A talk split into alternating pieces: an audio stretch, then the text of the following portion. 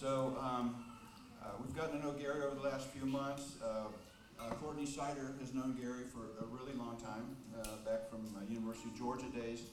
Um, uh, Gary has become a good friend, and he came down this weekend. We spent the session, he met with the session all weekend, and he led us in a storytelling time where we, we all took our time to t- tell our stories, to engage in them, to ask questions, and uh, I, I would say today our session members know each other better uh, than ever.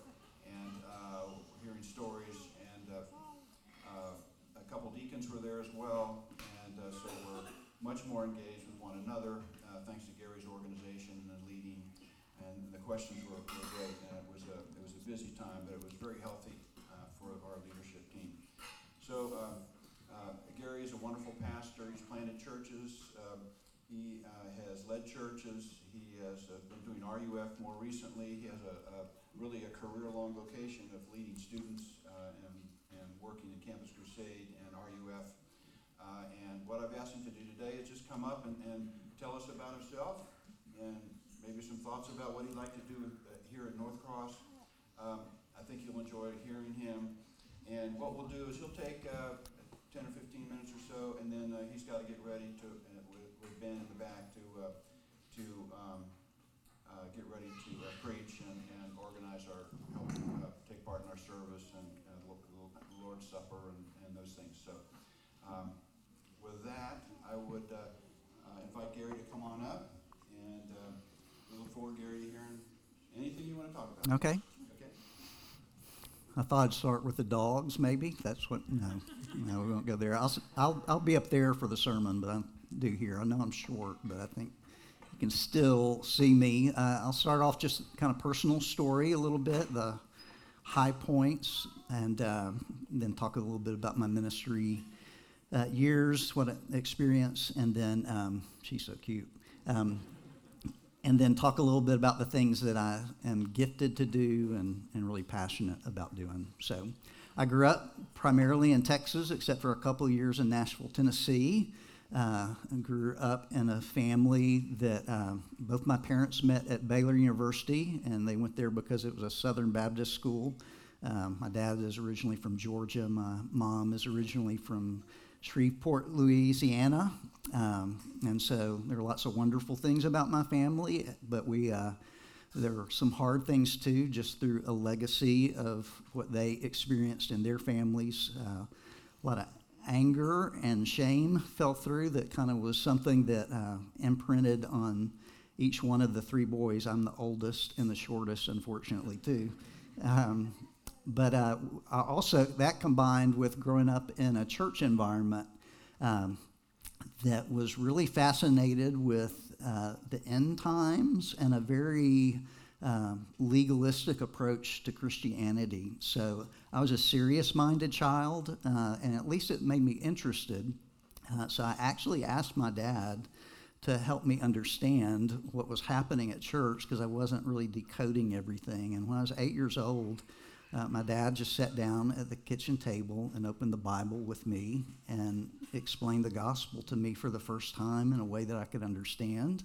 Uh, and I believed. Uh, so deeply, deeply grateful for my dad's role in my life and bringing me to faith. Um, but the church context created a lot of a lot of fear, which didn't mix well with the shame that I struggled with at all. Um, so have had lots of years in recovering from kind of that legalistic scare tactic, uh, keep me awake at night, fearing I committed the unpardonable sin, even though I didn't know what it was. But I, that, that's why I was afraid I may have committed it because I didn't actually know. Um, but uh, like I said, lived mainly in Texas, went to high school in the Dallas area. Uh, I was the shy kid, uh, but going to high school, I kind of found the one thing that I could do. Every sport that I did before that, uh, the coaches says you really should think about running, which was a commentary on my hand-eye coordination. Um, that I could run forever, and so there was a key figure in my life that kind of mentored me in run, running. He was an Olympic marathoner, and so that was kind of what my whole identity was built on through high school and did well enough to be able to run at Baylor University in college. I was just a preferred walk on. I wasn't scholarship athlete, but but uh, stepped into college and really started to flourish. But my identity was all about being a cross country and track athlete, which is kind of sad because there's no glory in that sport whatsoever. but I have no fast twitch muscles, so uh, that that was my my sport. Uh, I got involved with an athletic campus ministry at that time. It's called Athletes in Action. It's still around, uh, and r- really uh, got a taste of living out the Christian faith in the context of people that didn't know Jesus in a way that. Uh, by the end of by my junior cross country season, of the 14 guys in my freshman track recruit class, uh, seven came in as believers, uh, uh, but by the time uh, we reached our junior year, uh, all the other seven guys had come to faith in Jesus. I just got never got over that. I just loved. Uh, I thought I would be like a PhD in philosophy and minister from a context of the classroom, but discovered as much as I love books and thinking and everything, I love people even more, and so decided that I would pursue campus ministry. So did that for a good long time. Um, when I was at SMU in Dallas uh, on the campus ministry team there, there was this Southern Belle that came from Alabama that joined our team who had way more poise, confidence, uh, maturity than I had. She was a little bit older than I, but um, through kind of a crazy situation, we ended up dating and getting married. And uh, so that was a great, great gift. Her, name is Marilyn, and um, so we were, were, married for 32 years. Uh, and so, kind of the, the hardship in that is um, Marilyn developed an autoimmune disease uh, that happened our last year in Chattanooga and just continued to have debilitating effects on her. It started with her eyes and then decay in the uh, with her teeth in her mouth, and it started to affect her muscularly. And the last three years, it started to hit her vascular her vascular system and cause a series of strokes. Um, so um, she she was really reduced to something so sad uh, from what she always was. Um, if she were here, you would be way more impressed and enamored with her than with me. Um, and, and for good reason. Uh, but uh, the strokes ended up being so debilitating that last, last January uh, she died after a tough two year stint. So, probably in the church profile, uh, when you began your search process, it probably didn't include someone in their late 50s who's a widower, uh, I'm thinking. Um, but God has worked uh, despite that, and we, we've aligned in, in some ways. Uh, we have two ch- children. Uh, we were not able to have children biologically, and so we walked through a long, painful, horrible season of infertility. Uh, Marilyn handled it better than I did by far, uh, which is normally reversed. Uh, but then God answered our, our dream to be parents through adoption. and so we adopted our son Davis from an adoption agency in the Birmingham area and then when we actually lived in Texas at the time, my wife had come to faith through a high school ministry started by a guy in the Birmingham area named Wales Goebel. And then when she was in graduate school, he started a crisis pregnancy center that she worked at through graduate school called Save a Life. And then after she left, and uh, he started an adoption agency. And so this is just a beautiful thread in our lives that uh, the man that God used to start a ministry that she came to faith through, also worked with in crisis pregnancy, uh, and then ended up adopting our children through. It was pretty amazing. Um, so Davis is now 28, and he lives just two hours away, which makes living here pretty exciting because we've been nine hours apart. Uh, he's married. His wife works at Duke uh, in the athletic department and uh, is killing it there, keeps getting promoted up. So we're hoping that they, especially with me coming here, they stay there a good long time, uh, would be my hope.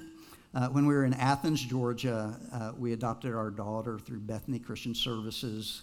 Uh, through kind of a crazy situation, she had been previously placed so we didn't adopt her until eight months old. Um, but we've been praying for three years every day for a little girl, and God finally uh, gave us that beautiful, wonderful uh, answer to our prayer in so many ways. I'm right now reading through my old journals. I've always kept journals, kind of a prayer journal. Um, that doesn't make me more spiritual than anybody else, it just means I'm wired that way.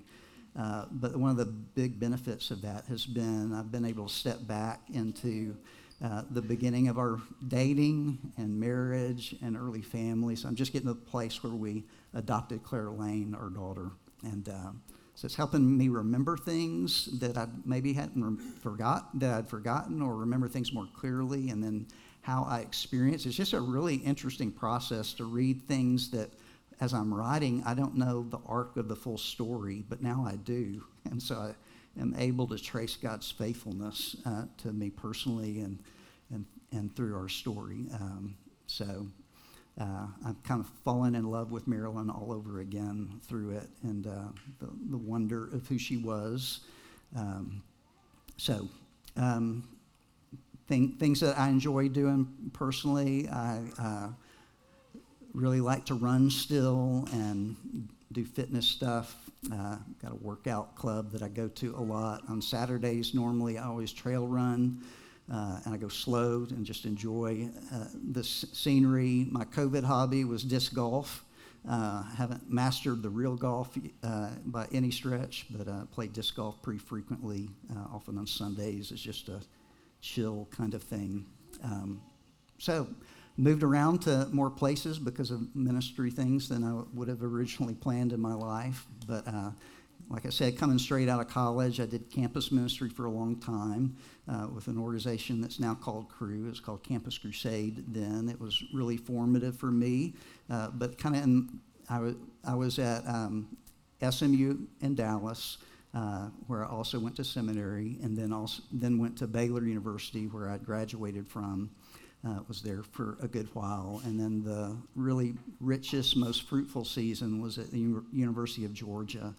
Was there for eight years and uh, had kind of really begun to drink in the philosophy of RUF, but doing it in the context of Cru, which in the end didn't work so well with Cru uh, at large, but it worked unbelievably well with our students. And we were just there in a season of uh, probably the most profound spiritual awakening that I, have ever walked through and experienced. Uh, we started with 30 students in the fraternity and sorority system and just did something that was simple, relational, and centered on Jesus and not gimmicky and authentic. Uh, and that just began to draw people in from a friendship uh, through a community and through our worship gathering at 9 p.m. on Tuesday nights while I had kids. That was a hard one, uh, but it worked for them. Nothing cool happened until it's about 10, so we at least pushed it to 9. Uh, but yeah, yeah, I just saw, saw the most evangelistically fruitful season of, of my life. Um, still finding out people that came to know Jesus, that particularly through my wife, who was an advisor in the AOPI house uh, there. So the la- lasting fruit of that was way beyond uh, our, our plan or our giftedness, and God's, God's Spirit just, just moved. Um, I was sensing, though, I, I, wasn't fitting well in the model of Cru, and those above me agreed with that. So I had, bec- I had not originally been ordained in the PCA. Um, so I'd been ordained in an evangelical free church initially, but over my journey uh, through doctoral studies and um, friendships, uh, I realized all the people that influenced me most were in the PCA.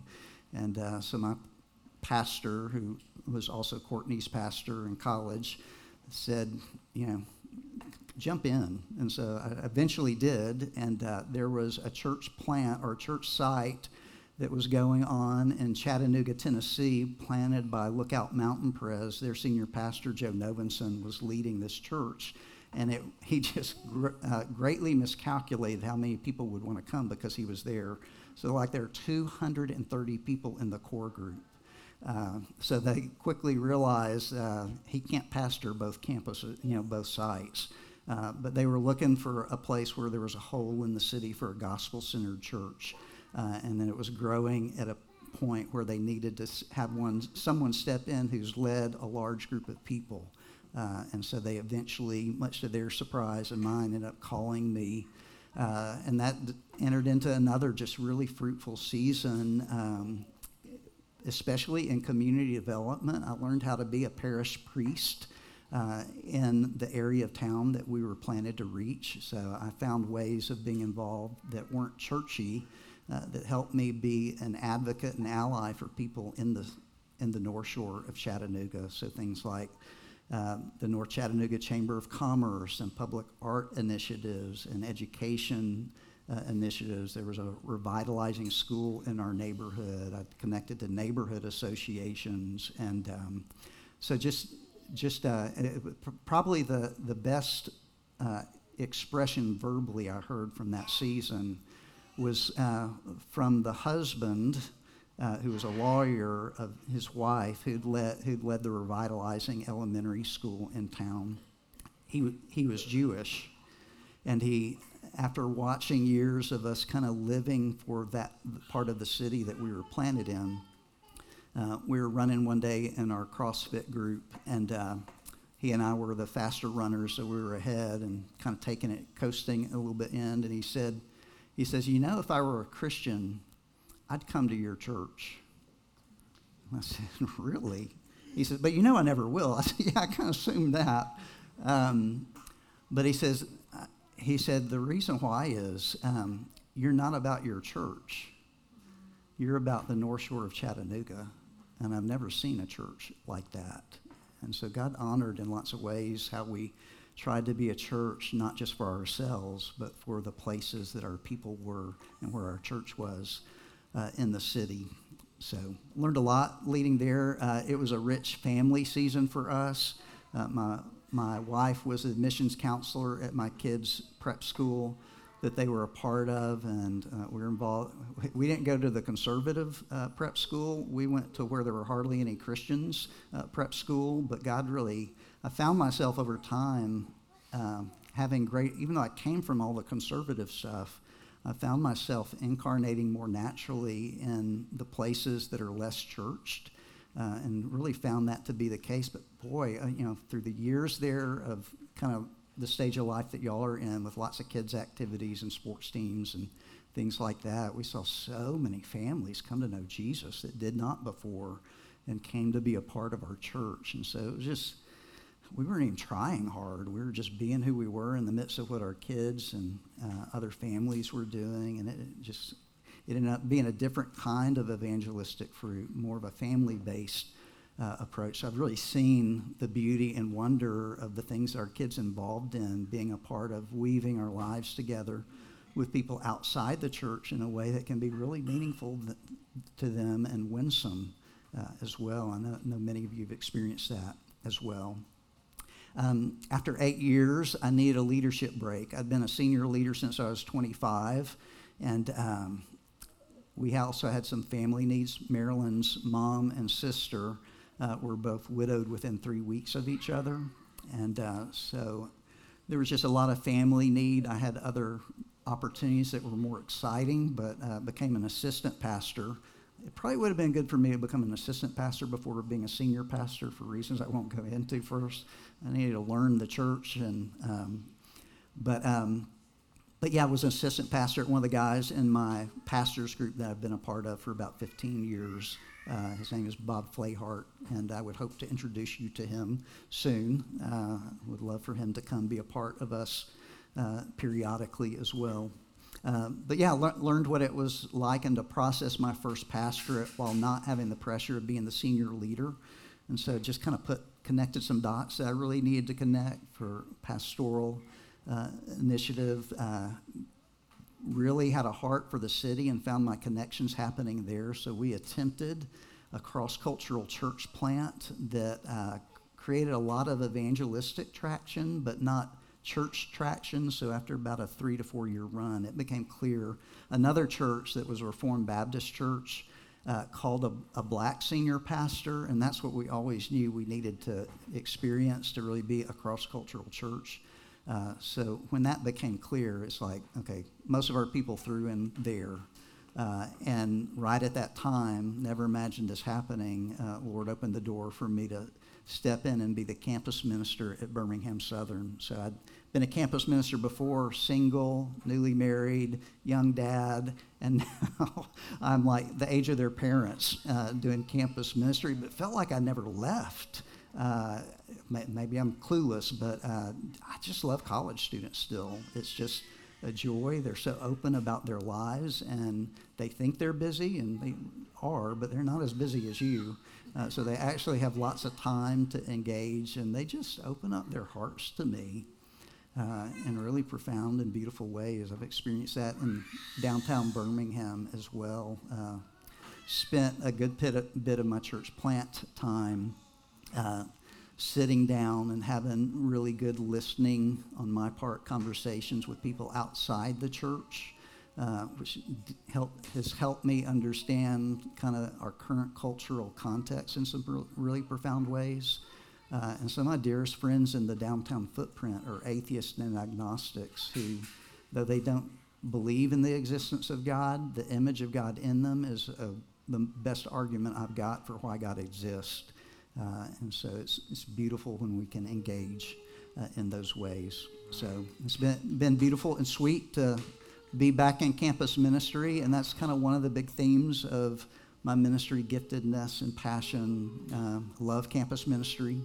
So it's kind of always led me to desire to be in a college town setting uh, as a pastor. And so I know Davidson is not the entire footprint of the church, but I think that could be a really good parish place for me personally uh, to be involved in. But you know, at the same time, would want to pastor all who are here and shepherd them in their spheres of influences that make sense for their lives also.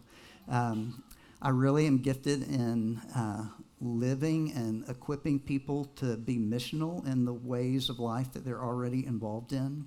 Uh, especially faith and work is a big passion and kind of a superpower that I have and enjoy uh, helping people m- map out and discern the gospel storyline for their particular calling. Uh, but the thing that I've missed in doing campus ministry is I'm just really called and wired to be a Sunday morning pastor.